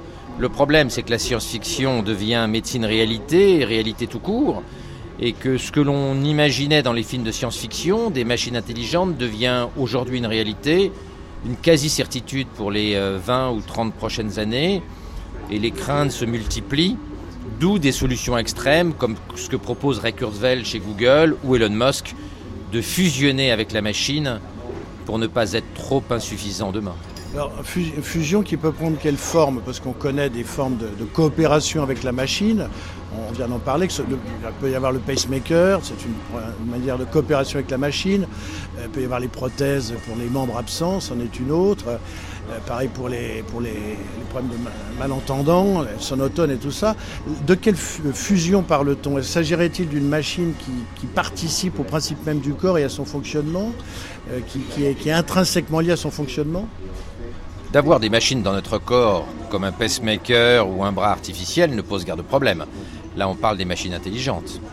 Ce dont parle Kurzweil chez Google ou Elon Musk, c'est une vraie fusion entre notre cerveau et des composants électroniques. C'est de brancher directement des microprocesseurs miniatures sur nos neurones, de manière à bénéficier des capacités de l'intelligence artificielle et éviter de lui être inférieur. Il y a un changement de nature radical entre un pacemaker et un implant intracérébral pour être plus intelligent. Dans un cas, c'est une assistance cardiaque, dans l'autre, c'est un changement radical de notre âme et de notre conscience qui devient un mix de ce que produisent nos neurones et de ce que vont produire les artefacts électroniques. Alors là, on a encore des machines qui sont créées par l'homme et qui, agissent sur l'homme. Mais est-ce qu'on peut envisager un jour où la machine se crée elle-même, la machine devient rivale de l'homme à son propre avantage Et là, je pense, si on va, voir dans l'imaginaire récent, notamment du cinéma, à Terminator, parce que c'est Terminator, c'est ça. Ce sont les machines qui tentent de remonter le temps pour désamorcer la révolte humaine. Alors le mythe de Terminator, il pourrait devenir une réalité, pas tout de suite, parce que aujourd'hui nous n'avons que de l'intelligence artificielle faible, comme la Google Car par exemple, comme DeepMind, le logiciel de Google qui a gagné euh, contre le champion du monde de jeu de Go. Nous n'avons pas encore d'intelligence artificielle qui a une conscience d'elle-même, ce qu'on appelle en anglais le self-awareness, qui a des projets propres. Cette intelligence artificielle qui aurait une conscience propre, on appelle ça une intelligence artificielle forte. Et nous n'en avons pas encore et il faudra des décennies pour qu'il y ait de l'intelligence artificielle forte. Pour l'instant, nous n'avons encore que des intelligences artificielles qui ne sont pas capables de nous être hostiles, sauf par accident.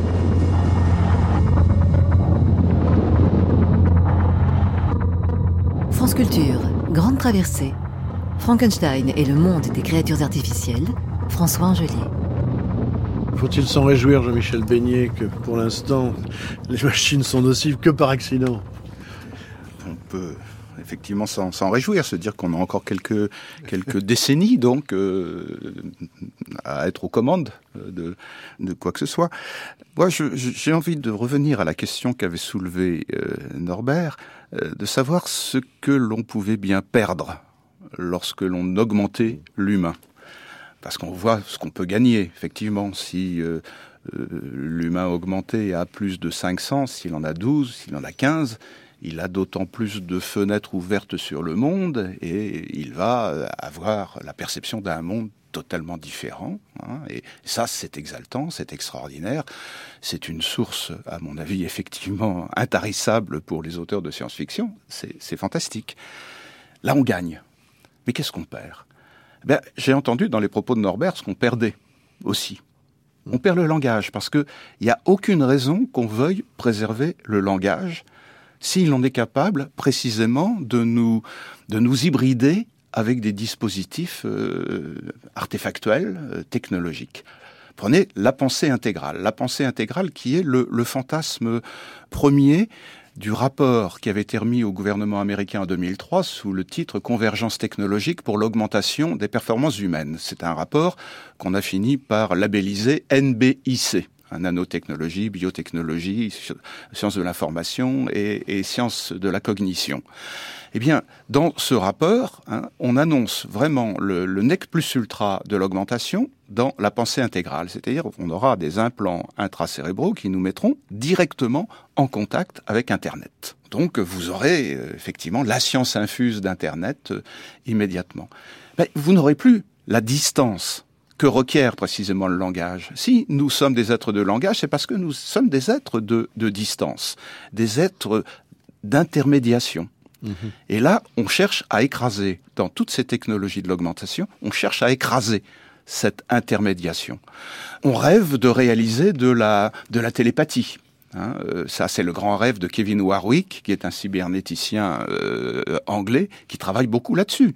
À partir du moment où vous êtes capable de traduire un circuit neuronal en ondes électromagnétiques que vous pouvez destiner à un tiers, et si ce tiers est équipé des récepteurs d'ondes électromagnétiques et, et d'émetteurs lui-même d'ondes électromagnétiques, vous voyez bien que vous n'avez plus besoin du langage. Vous êtes dans la pensée immédiate, dans la communication de cerveau à cerveau.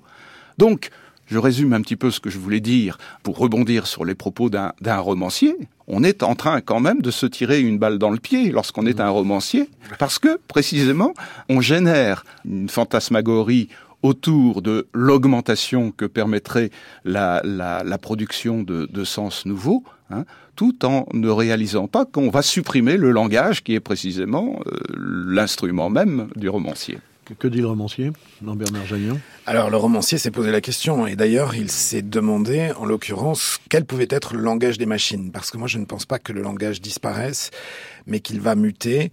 Donc, imaginez des glyphes qui sont, en fait, une représentation quasiment tautologique du réel, c'est-à-dire une simulation totale. Une machine est, étant capable de voir, par exemple, un glyphe, glyphe un glyphe, euh, qui est, qui est le, le, terme que j'ai utilisé, étant capable de voir, par exemple, ce micro euh, sous toutes ces, sous tous ces aspects, euh, aussi bien nanométriques, formels, macroscopiques, que sa fonctionnalité, etc., en même temps. donc c'est une pensée très différente, avec un langage très différent, mais moi je suis pas contre l'idée de, comprendre un jour et d'adopter ce langage. Si je reviens sur l'intelligence artificielle, moi ce qui me frappe, c'est qu'aujourd'hui, ce qu'on voit surtout énormément, c'est de la bêtise artificielle.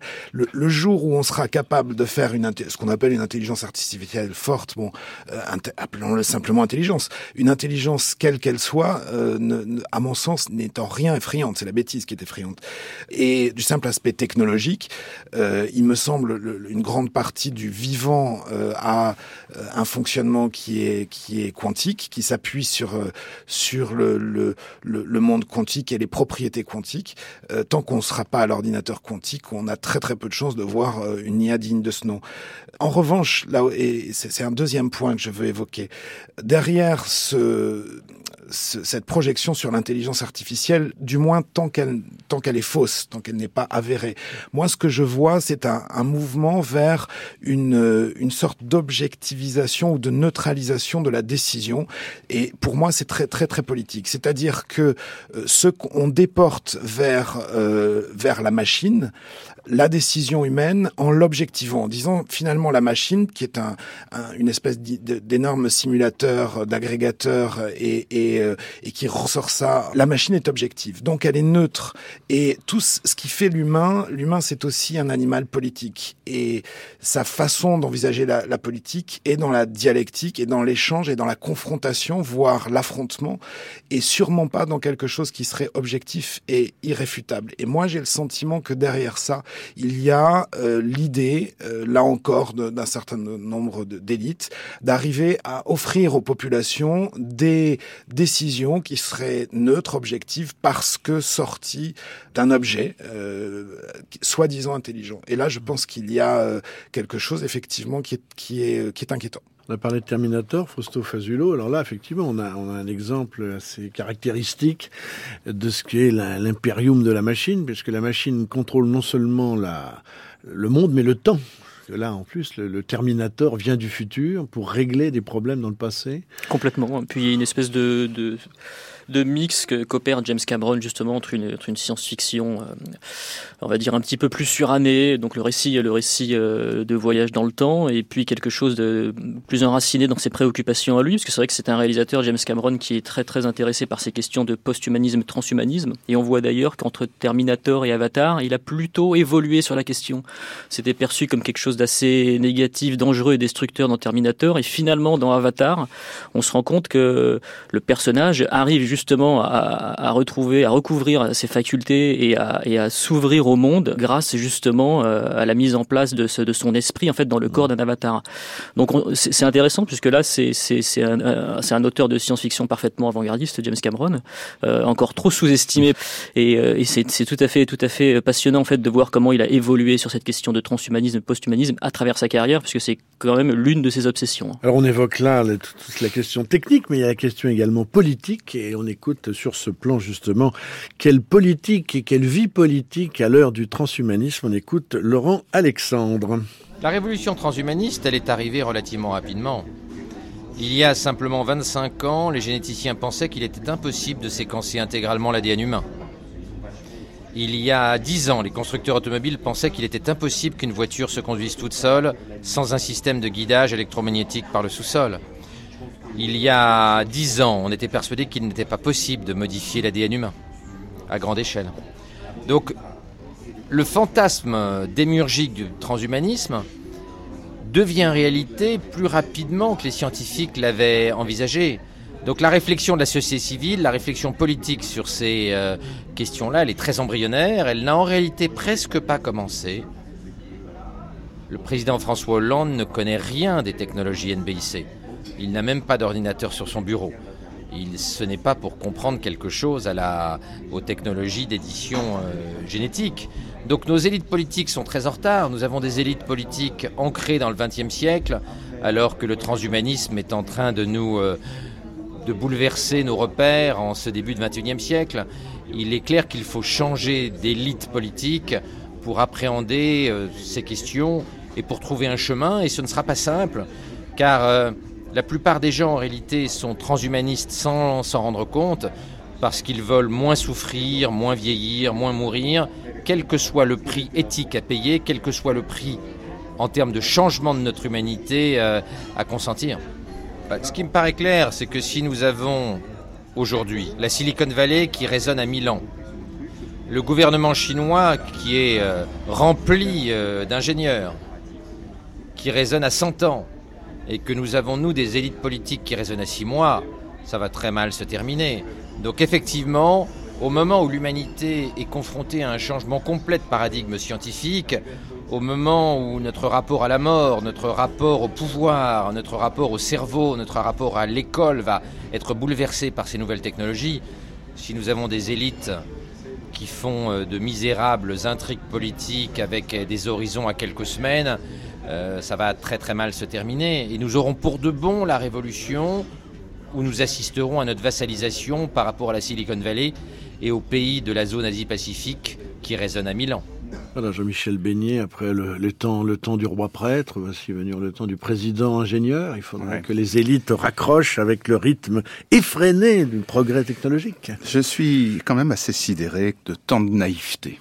On avait dit euh, à la fin des années 1970 que on touchait à ce qu'on appelait la fin des grands récits. Hein, Jean-François Lyotard disait euh, euh, nous sommes revenus de tous les, les messianismes politiques, nous ne croyons évidemment plus dans les lendemains qui chantent, etc. Plus de grands récits. Bah, on voit qu'aujourd'hui on renoue avec un, un grand récit, mais un grand récit qui récuse complètement la dimension politique de l'humain au profit de la position technoscientifique. Au fond, le messianisme qu'on nous propose aujourd'hui, c'est un messianisme qui est sous, sous, l'égide des sciences et des techniques, d'un scientisme, grosso modo. Hein. Et donc, on récuse le politique, d'ailleurs pour le même motif qu'on récuse le, langage, comme on, l'évoquait tout à l'heure. Mais ce qui me paraît euh, le comble de la, de la naïveté, c'est de ne pas voir que toutes les critiques du totalitarisme qu'on a pu faire dans les années 1970 ont été oubliées. On disait à l'époque, il faut se méfier de, de, toute entreprise qui vise à faire un homme nouveau. Le fascisme, le nazisme, avait beaucoup donné, le, stalinisme voulait euh, faire un homme nouveau. Tabula rasa. Voilà, euh, sur la base d'une tabula rasa. Qu'est-ce qu'on fait aujourd'hui? On fait exactement la même chose, hein, mais avec non plus euh, des idéaux politiques, mais des, spéculations technoscientifiques. On va faire l'homme nouveau. Hein, qu'on appellera le post-humain ou qu'on appellera comme, comme on voudra. On va instaurer par conséquent une société de transparence. Donc on va, on va manipuler le langage et éventuellement supprimer le langage. Hein, pour précisément avoir cette espèce de, de panoptisme généralisé. Donc ce mythe de la transparence qui est généré par les technologies d'information et de communication, il est massif. Donc on a tous les ingrédients des totalitarismes qu'on avait déconstruits soigneusement en 1970, enfin dans les années 70, mhm. hein, euh, après euh, précisément les traumatismes euh, du XXe siècle. Et que on ne s'aperçoive pas de cela, c'est quand même euh, incroyable. Alors évidemment, on, on convoque souvent Orwell, euh, Huxley euh, pour dire regardez la société qu'on est en train de nous faire. on publie des livres. Il y a un, un livre de, de, David Egger qui s'appelle Le Cercle qui vient de, de, de paraître, qui est extraordinaire aussi sur la culture Google, etc. Donc on est dans, dans une espèce de, de, de, de, situation un petit peu surréaliste, où on a été traumatisé par le XXe siècle, où on a euh, généré vraiment des, des, des, analyses extrêmement fines de ce qui s'est passé, et on s'installe néanmoins tranquillement hein, dans un dans un scénario qui euh, bon est en train de construire cette réalité là. Il me semble que voilà, le, le, la disparition du politique de l'art politique, de la discussion politique, du langage approximatif que requiert précisément les relations entre les humains, euh, consacre aujourd'hui l'avènement d'une espèce d'animalisation de l'humain ou de machinisation de l'humain. Euh, et, et ça, ça passe. Mais ça passe extrêmement facilement, hein, parce qu'on n'a pas parlé là aujourd'hui de médecine connectée ou de choses mmh. comme ça, hein, mais il faut voir à quel point l'acceptabilité par le public des spéculations transhumanistes passe par cette espèce de volonté pathétique de préserver sa santé, de gagner, de gagner 20 ans, euh, etc. Bon, c'est hallucinant. Robert Merjagnon je pense que toute la question qui se pose là, c'est celle qui oppose l'unicité à l'altérité. Et je vais revenir un instant là-dessus parce que ça me semble vraiment extrêmement important. Euh, il faut, à mon sens, libérer tout ce qu'on peut espérer du post-humain euh, de, des transhumains. Des transhumains actuels qui sont des dogmatiques, des sectaires et, une nouvelle forme de religion et qui, du coup, vont vers une vision unitaire, d'unité. C'est-à-dire, il n'y a, au fond, qu'une sorte d'humain. Moi, dans là aussi dans, dans les, les, tours de Samarante, toute la société, j'ai décrit une société. Je rappelle, roman publié chez De Noël, la collection Lune d'encre est disponible en folio. Où l'année zéro est au futur, elle est 113 ans euh, au moment du roman euh, dans le futur, et euh, cette année zéro, c'est celle du seuil, donc le seuil qui est une évolution biologique de toute l'espèce et toute la société pendant ce temps, en fait, conjugue euh, ses recherches technologiques, scientifiques, sociétales pour euh, en vision de ce seuil à atteindre. Et je pense que c'est ce que je décris, c'est exactement ce que ce que la, la, la pensée transhumaniste avec euh, cette cette vision d'une d'une de, de la de l'émergence d'une créatura, c'est-à-dire une créature supérieure uniforme. Et ça, on est encore là dans la droite ligne de ce que j'appelle le, tunnel d'unicité d'espèce dans lequel on est depuis 12 000 ans, c'est-à-dire l'idée que l'homme est à l'image de Dieu, qu'il n'y en a qu'un, alors que euh, il y a plus de 12 000 ans, il y avait plusieurs hominidés, plusieurs espèces humaines. On était sur une multiplicité des espèces qui ont disparu, assez vraisemblablement du fait des actes d'Homo sapiens ou, parce qu'il a pris leur biotope, mais Néandertal, euh, l'homme de Denisova, etc., euh, c'était d'autres humains. Et je pense que euh, l'autre possibilité que l'avènement de cette créatura, c'est-à-dire le, le, nouvel homme, hein, et là je rejoins l'idée de, de, du risque totalitaire derrière cela, c'est la réouverture des, des, possibles, la réouverture de la multiplicité, c'est-à-dire non pas imaginer qu'il puisse y avoir un homme augmenté et un homme supérieur, mais qu'il puisse y en avoir des différents. Euh, on reconquiert l'altérité qui était celle des aussi des, des panthéons euh, antiques et archaïques, qu'on aille vers les humains et non plus une humanité supérieure.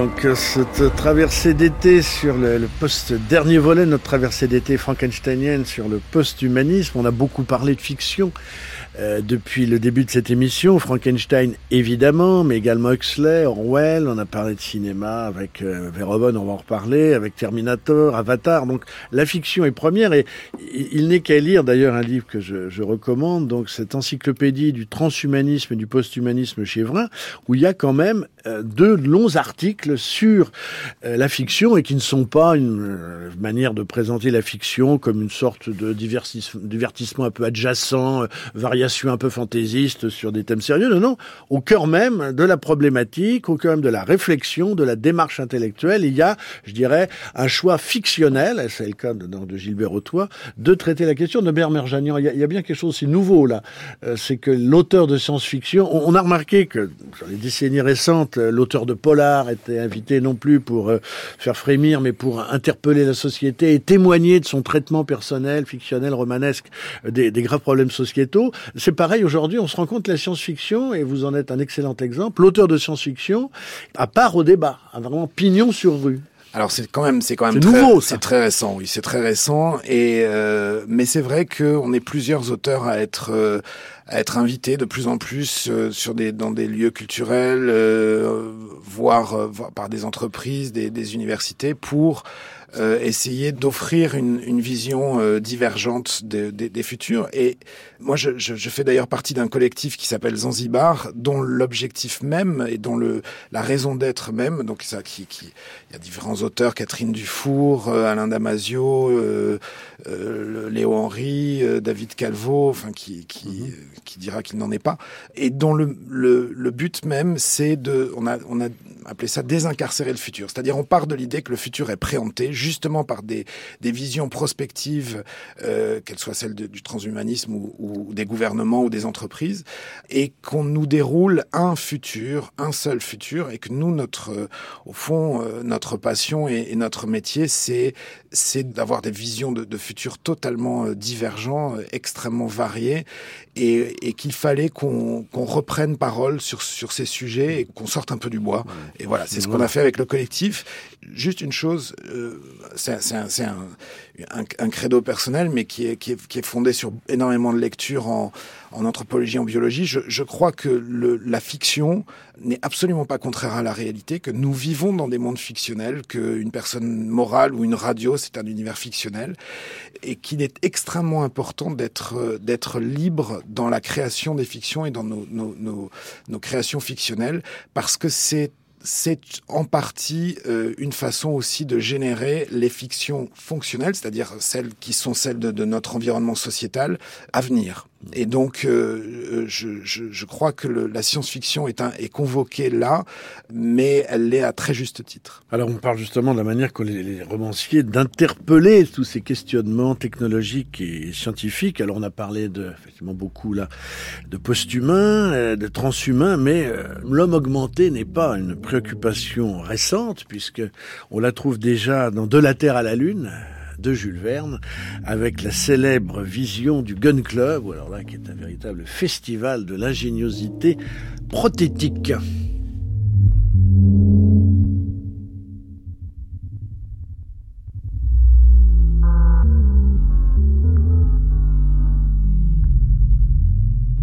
C'était une réunion d'anges exterminateurs, au demeurant les meilleurs fils du monde. Il faut ajouter que ces Yankees, braves à toute épreuve, n'en tinrent pas seulement aux formules et qu'ils payèrent de leur personne. On comptait parmi eux des officiers de tout grade, lieutenants ou généraux, des militaires de tout âge, ceux qui débutaient dans la carrière des armes et ceux qui vieillissaient sur leur affût. Beaucoup restèrent sur le champ de bataille, dont les noms figuraient au livre d'honneur du Gun Club. Et de ceux qui revinrent, la plupart portaient les marques de leur indiscutable intrépidité. Béquilles, jambes de bois, bras articulés, mains à crochets, mâchoires en caoutchouc, crâne en argent, nez en platine, rien ne manquait à la collection, et le susdit Pitcairn calcula également que, dans le Gun Club, il n'y avait pas tout à fait un bras pour quatre personnes et seulement deux jambes pour six. Mais ces vaillants artilleurs n'y regardaient pas de si près et ils se sentaient fiers à bon droit quand le bulletin d'une bataille relevait un nombre de victimes décuple de la quantité de projectiles dépensés.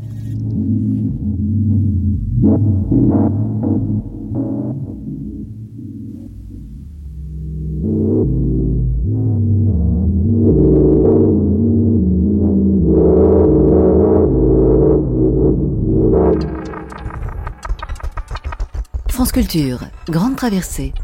Frankenstein et le monde des créatures artificielles. François Angelier. Voilà un petit extrait comme ça pour euh, fantaisie vernienne, effectivement, on, on, remarque que cette idée de l'homme augmenté, de l'homme qui tente de s'augmenter lui-même, elle est fondatrice dans le récit de fiction et dans ce qui deviendra la science-fiction, voire la, la hard science, puisqu'on a déjà effectivement chez, alors chez Jules Verne, il faut le noter, il n'y a aucun automate et aucun robot. Il y a des prothèses en grand nombre, mais il n'y a pas de robot. Et le fameuse maison à vapeur, bah, c'est une locomotive habillée en éléphant. Ça n'est pas un robot ni un automate euh, d'éléphant. On peut citer aussi euh, l'île du docteur Moreau. Alors là, on a une espèce de chirurgie plastique à même sur le vivant, la, vivisection. Et même le docteur Jekyll et le Mr Hyde. Euh, le docteur Jekyll, c'est quelqu'un qui tente un peu de s'augmenter d'une certaine manière, en tout cas de risquer une mutation qu'il aurait lui-même mis, mis, en place. Donc et après, on peut continuer à, à dérouler un peu la, la, la, la, liste extrêmement impressionnante de tous les auteurs, jusqu'aux auteurs les plus récents, les Verdon Vinge, Greg Beer, euh, qui, ont, qui ont travaillé sur cette question. Donc Norbert Merjanian, d'une certaine façon, depuis les origines, on peut dire, euh, hoffmanniennes, euh, du fantastique jusqu'au plus récent texte de science-fiction, eh bien, cette idée de l'homme augmenté, du dépassement, ou du, transhumanisme, du posthumanisme, est présente d'une certaine façon anticipée et répercutée. Elle, est totalement inhérente à la, la science-fiction et, et, je dirais même auparavant à la fiction. Euh, je reviens à l'idée de mythopoïèse, c'est-à-dire à toutes les fictions qui, euh, qui étaient génératrices de mythes. Chaque fois que le, le les héros euh, de, de, de, des grands récits, des grands premiers récits veulent se dépasser, ils passent à un moment ou à un autre par soit une fonction divine, mais qui en réalité est souvent une projection d'une réalité technique ou technologique ou, ou de pensée, euh, soit directement par, euh, par des artefacts.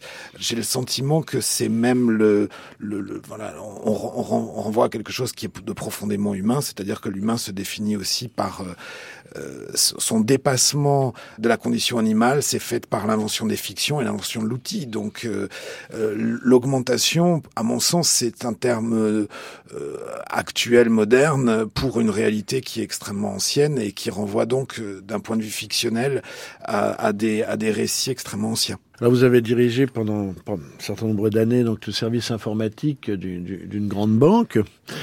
Alors j'étais pas dans le service informatique, j'étais moi j'étais plutôt dans le, le business, c'est-à-dire euh, on inventait euh, on inventait l'internet euh, l'internet marchand et tout ce qui voilà tout, ce qui pouvait permettre à des entreprises par exemple de, de, communiquer sans hommes. Hein, donc j'étais j'étais parmi les, les, affreux, mais j'ai énormément appris dans le dans l'univers euh, financier parce que c'est un univers fictionnel extraordinaire. L'argent, c'est la fiction la plus une des fictions les plus extraordinaires. Et un jour, vous avez tout abandonné pour vous consacrer à la seule écriture et la seule réflexion, et de cette de cet abandon, mais de cette mutation, on peut le dire, est sorti donc une, une abondante, un très très gros manuscrit euh, que Gilles Dumay, directeur de l'Undank chez Leuel, a reçu.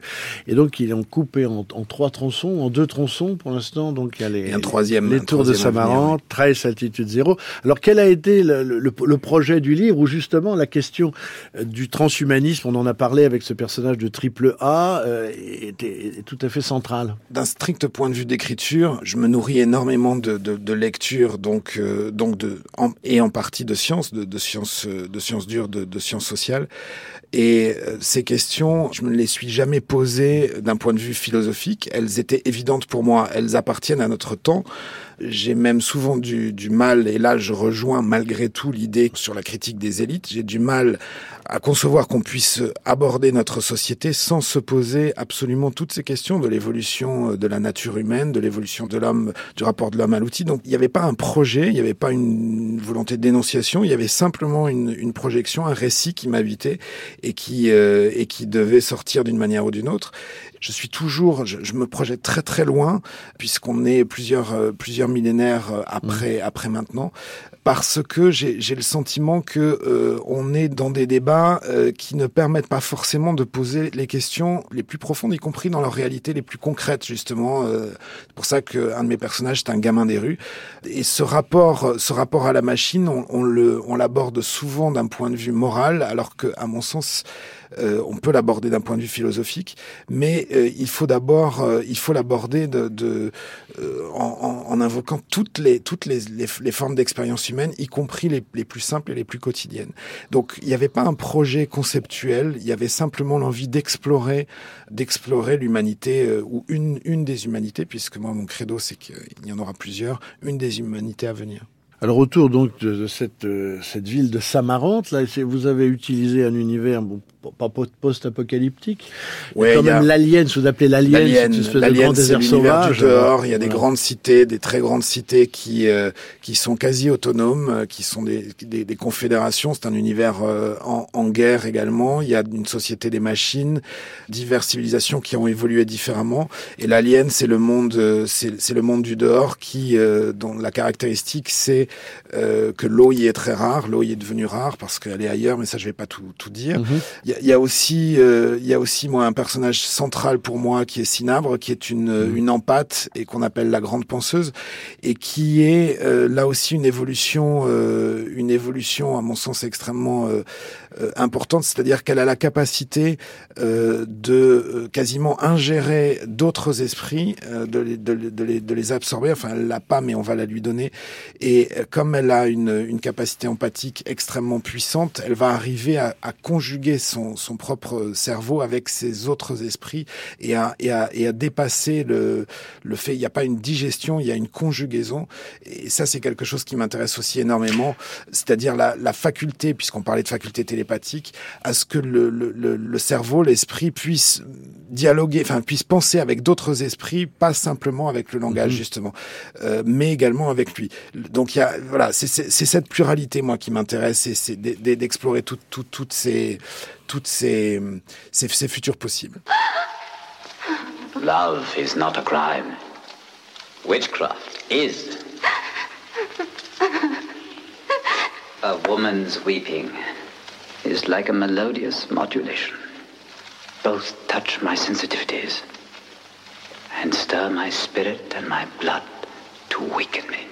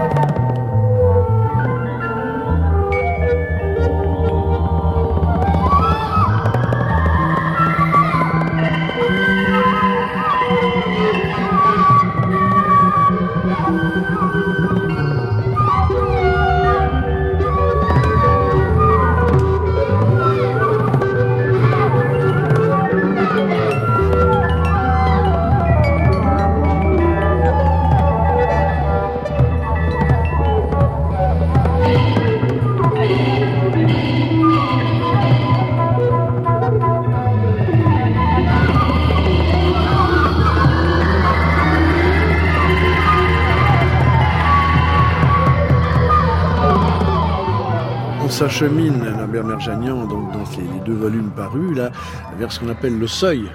Alors le seuil, c'est quelque chose qui est le moment de, bascule, c'est le, moment de la grande mutation. C'est le, moment de l'émergence. Donc l'émergence, c'est une. Alors là, je vais, je vais. On est vraiment. Moi, je, je suis. C'est Anna Arendt qui dit à un moment donné que toute l'évolution euh, technologique se résumera un jour à un processus biologique. Et euh, c'est exactement ça. C'est-à-dire qu'en fait, toute la toute l'organisation de la société et l'organisation de ses recherches tendent vers l'émergence d'une nouvelle forme de d'être qui serait qui aurait donc une nouvelle forme d'intelligence une nouvelle une nouvelle forme aussi d'incarnation et ce qui me paraît très très important là-dedans c'est que du coup le le l'année zéro euh, n'est plus passée, elle, elle, devient future. Et donc il y a une projection, c'est une société qui se projette totalement vers son futur. Donc non seulement elle l'anticipe, mais elle, elle oriente absolument toutes ses actions vers ce futur. Donc d'une certaine façon, elle est totalisante, puisqu'il y a une, une totalité d'énergie, d'action, de, de, de, recherche qui est vers un, un destin déterminé.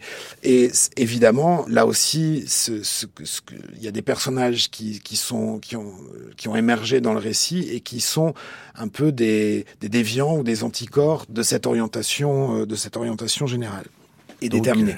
Le troisième tome le troisième tome en, en écriture, euh, en écriture, en écriture. Là, euh, on est euh, on est aussi avec d'autres auteurs sur des thèmes beaucoup plus actuels comme la, la mutation du travail.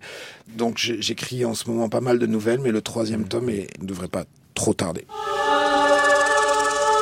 I think you're making a mistake. I think you really want to talk to me. Sorry, I have three other interviews to do before this party's over. Yeah, but they're not working on something that'll change the world as we know it. They say they are. Yeah, but they're lying. There is a limit, even to the imagination. Human teleportation, molecular decimation, breakdown, and reformation is inherently purging. Where our greatest creations meet our deepest fears. Something went wrong, Seth. When you went through, something went wrong. You are about to go beyond that limit. Those weird hairs that were growing out of your back, I had them analyzed. But they were definitely not human. If you saw how scared and angry and desperate he is. I'm sure Typhoid Mary was a very nice person too. Le trailer de La Mouche de Cronenberg, Fausto Fazio, va terminer avec le, le cinéma. Alors là, qui lui aussi est totalement sur, surabondant et richissime sur cette thématique euh, du post-humain et du, euh, et du transhumain. Donc La Mouche, alors là, c'est un, c'est un accident quand même.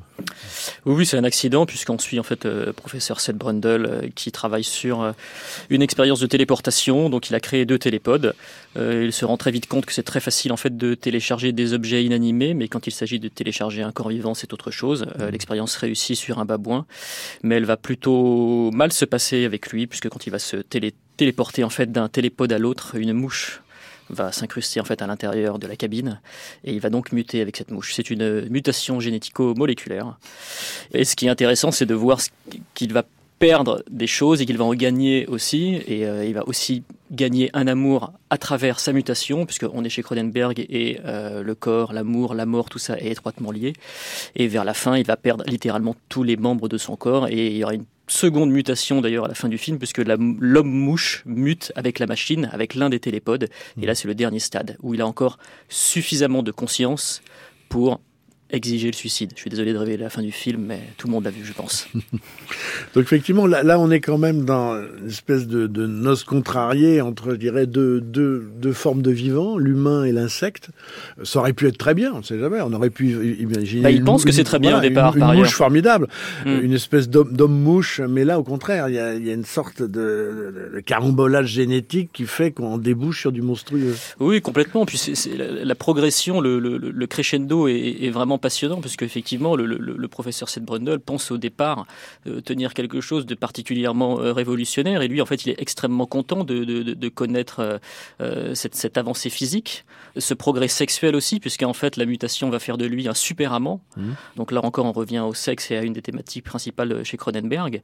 Et c'est vers la fin qu'il se rend compte que, que, que tout ça, en fait, ne peut déboucher que sur la mort, en fait. Alors c'est la reprise d'un thème qui avait déjà été traité dans les années 50. Tout à fait. Oui, oui, c'est un- il y avait un film qui s'appelait La Mouche Noire de Kurt Neumann, en fait, Mhm.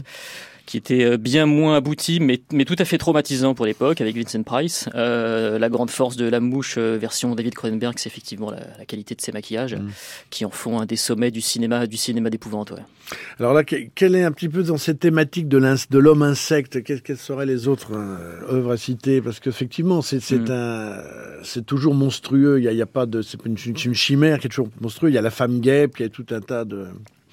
Bah, moi, je pense, je, je fais un peu un, un, un saut de médium là, mais je, je, je pense à, une, à un manga qui est sorti assez récemment qui s'appelle Terraform Mars. Donc là, on est vraiment dans de, dans de la science-fiction pure. Et l'idée, en fait, c'est de prendre des hommes, en fait, et de leur injecter des, des gènes d'insectes divers et variés afin de, d'accroître leur, leur capacité physique. Donc là, c'est vu sous un angle, on va dire, plutôt, plutôt positif quelque part. Et euh, ça aussi, c'est assez intéressant, c'est de voir comment la science-fiction japonaise est débarrassée justement de tous les préceptes judéo-chrétiens, euh, aborde le post-humanisme et le transhumanisme de manière beaucoup plus décomplexée et parfois, et parfois comme une manière extrêmement posi- Presque positive. En ludique. fait, ludique, effectivement, puisque le, le- le médium l'impose, mais effectivement de, de- de- de manière euh, bien moins négative que la science-fiction euh, ethnocentriste occidentale parfois.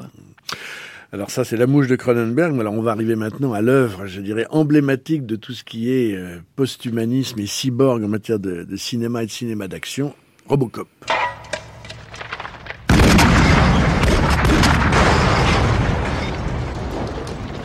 Damn it. Shit. Looking for me? Cut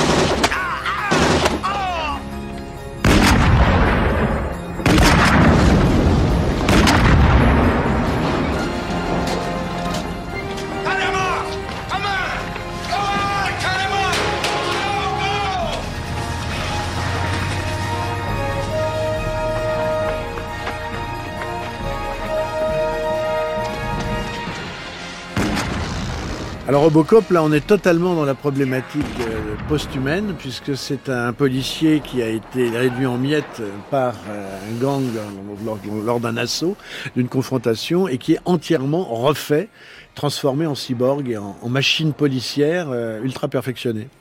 Oui, c'est complètement ça. Bah, c'est littéralement euh, Frankenstein revu à la sauce métal hurlant. C'est vraiment l'idée. C'était en tout cas ce qu'avaient en tête euh, les scénaristes et notamment le scénariste Ed Meyer. C'est vrai que lui, Paul Verhoeven, ça l'intéressait pas vraiment. Ces thématiques. son euh, dernier livre, c'est sur Jésus-Christ, donc c'est un bon protestant hollandais. Oui, complètement. Puis en plus, lui, ce qui l'intéressait dans le dans le parcours du personnage, enfin déjà Robocop, faut dire que c'est peut-être l'un des titres les plus crétins de l'histoire du cinéma. Donc c'est vrai ah qu'il faut savoir qu'il a quand même jeté le script dès qu'il l'a vu, hein, dès qu'il a vu le titre. C'est sa femme qui était le repêché à la poubelle et lui a dit tu devrais lire ça, c'est très très intéressant. Euh, lui, ce qui l'a intéressé, c'était plutôt le parcours christique et l'idée même de renaissance du personnage, puisqu'effectivement, il est, tué en début de film et il renaît sous la forme d'un cyborg. Euh, ce qui est intéressant à noter, c'est qu'effectivement, là, le post-humanisme, il est lié à une espèce de, de, verrouillage sécuritaire, il est entre les mains de, de, de corporatisme surpuissant. Euh, et ce qui fait qu'aujourd'hui, le film tient encore la route, je trouve, c'est sa direction artistique qui est assez low-tech, assez post-industrielle. Ce qui fait que quand on on, regarde Robocop aujourd'hui, déjà les thématiques euh, sont tout à fait d'actualité en ce qui concerne, euh, en ce qui concerne justement les médias, euh, leur surpuissance et la manipulation des masses. Et d'un strict point de vue esthétique, on se rend compte que c'est un personnage extrêmement iconique et qui, en termes de création robotique, influence encore aujourd'hui des gens qui font de véritables robots. C'est-à-dire qu'il y a véritablement l'esthétique du personnage euh, oui. à marquer. Ah bah, l'esthétique et l'esthétique à marquer. c'est un nouveau Frankenstein. C'est peut-être le deuxième, la, deuxième figure la plus forte en matière de créature artificielle après Frankenstein. Parce que Complètement. Il y a eu Terminator. Oui, avec Terminator. Il y a eu Terminator. Terminator. Ce qui est intéressant, c'est quand on regarde Schwarzenegger, quelque part, c'est une espèce de super Boris Karloff. On, se rend compte qu'effectivement, James Cameron a vu Frankenstein et s'est dit tiens, je vais opérer une espèce de, dépoussiérage cybernétique et, et, Schwarzy sera en mm. fait mon Boris Karloff à moi. Euh, Robocop de Paul Verhoeven, là, il lorgne effectivement du côté du robot Maria de Metropolis. Euh, c'est le même type de silhouette. Évidemment, c'est une silhouette masculine, non pas une silhouette féminine, mais on a quand même ce même type de ce même type de design. Euh, et on a aussi cette idée effectivement de d'android qui avance, de cyborg qui avance extrêmement lentement. Donc là, on, revient à Marie Shelley euh, et, à cette espèce de, progression, comment dirais-je, habitée du personnage mais avec avec une vision, une visée sécuritaire. Autant là, là on n'est pas dans un comme dans un une, pure création un peu aventureuse. La machine est conçue en, en fonction d'une mission. C'est vraiment un outil. Ah oui, c'est un outil, puis c'est vraiment un outil qui est avant tout sécuritaire. Euh, c'est un outil, c'est un, un, prototype, hein, c'est-à-dire que le, le, le, but premier de Robocop, c'est de, de maintenir la sécurité de la ville, euh, qui est un, un, un poste d'étroit euh, tout à fait, tout à fait glauque et déliquescent. Euh, donc oui, c'est ça, c'est ça, c'est sa mission première, c'est effectivement maintenir, maintenir la sécurité. Et euh, lui, comme, comme toute bonne intelligence artificielle, faussement artificielle, bah voilà, euh, va être contrarié par, la, par, par certains de ses, de ses, souvenirs qui vont refaire, euh, refaire surface. Et du coup, c'est sa condition d'homme qui va progressivement percer. Oui, parce qu'il a, a, un relan d'humanité qui vient le, hanter, il a des retours d'humanité.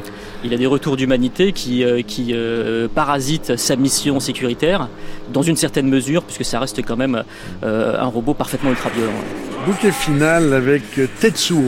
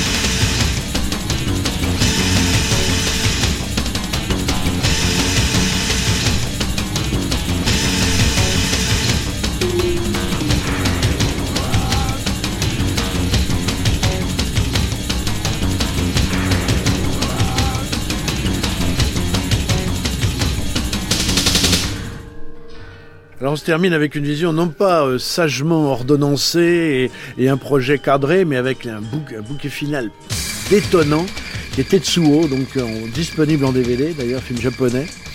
Oui, Tetsuo, c'est une trilogie. Il y a deux films qui sont disponibles en DVD en France. Euh, c'est un film de 1989 réalisé par Shinya Tsukamoto. Tsukamoto, voilà. Shinya Tsukamoto euh, fait partie avec euh, Shozin Fukui et, Sogo Ishii de la, de la trinité hurlante en fait du cyberpunk japonais. Bah, c'est quelqu'un qui est extrêmement influencé par William Gibson.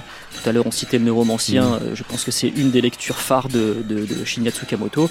Et bah là, il est question d'un salariman en fait qui, qui tente une une, greffe euh, à domicile en fait à l'intérieur de sa cuisse, voilà, euh, où il essaye, il, essaye pas, il le fait tout simplement, il, s'insère en fait un, tuyau à l'intérieur de sa cuisse pour probablement augmenter, euh, augmenter ses capacités physiques, j'imagine. En tout cas, rien n'est dit puisque le film joue quand même sur une, espèce d'abstraction.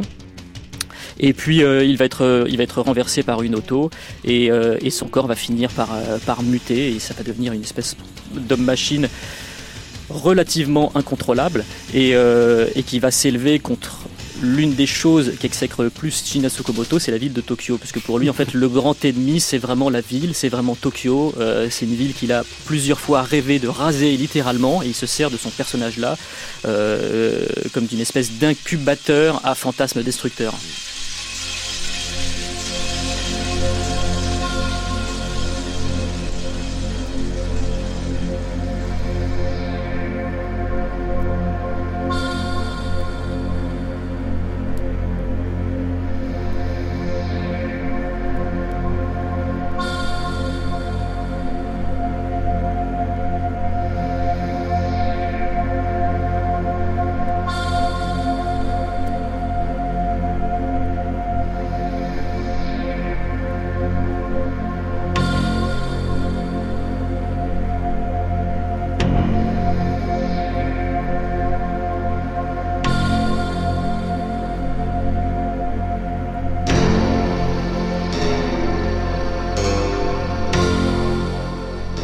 Merci messieurs, donc, et merci à toutes celles et à tous ceux qui ont suivi cette semaine consacrée au monde des créatures artificielles à l'occasion du bicentenaire de Frankenstein. Je rappelle les livres évoqués Aujourd'hui, donc Jean-Michel Beignet, demain les post-humains, le futur a-t-il encore besoin de nous? C'est chez Pluriel, merci Jean-Michel Beignet. Laurent Alexandre, La mort de la mort, c'est chez Lattès. Norbert Merjanian, donc Les tours de Samarante et 13 altitude 0, c'est en folio SF. Merci d'avoir été des nôtres aujourd'hui. Et puis je rappelle le numéro spécial de Mad Movies sur Paul Verhoeven et l'encyclopédie du transhumanisme et du posthumanisme. C'est aux éditions Vrin. Merci à toutes et à tous d'avoir suivi cette série, l'émission d'aujourd'hui a été réalisée par Laurent Polleret, comme toutes celles de cette semaine, à la technique géant Richard Dufour. Et puis rendez-vous en 2018 pour le bicentenaire éditorial, cette fois, de Frankenstein. Bonne journée à tous.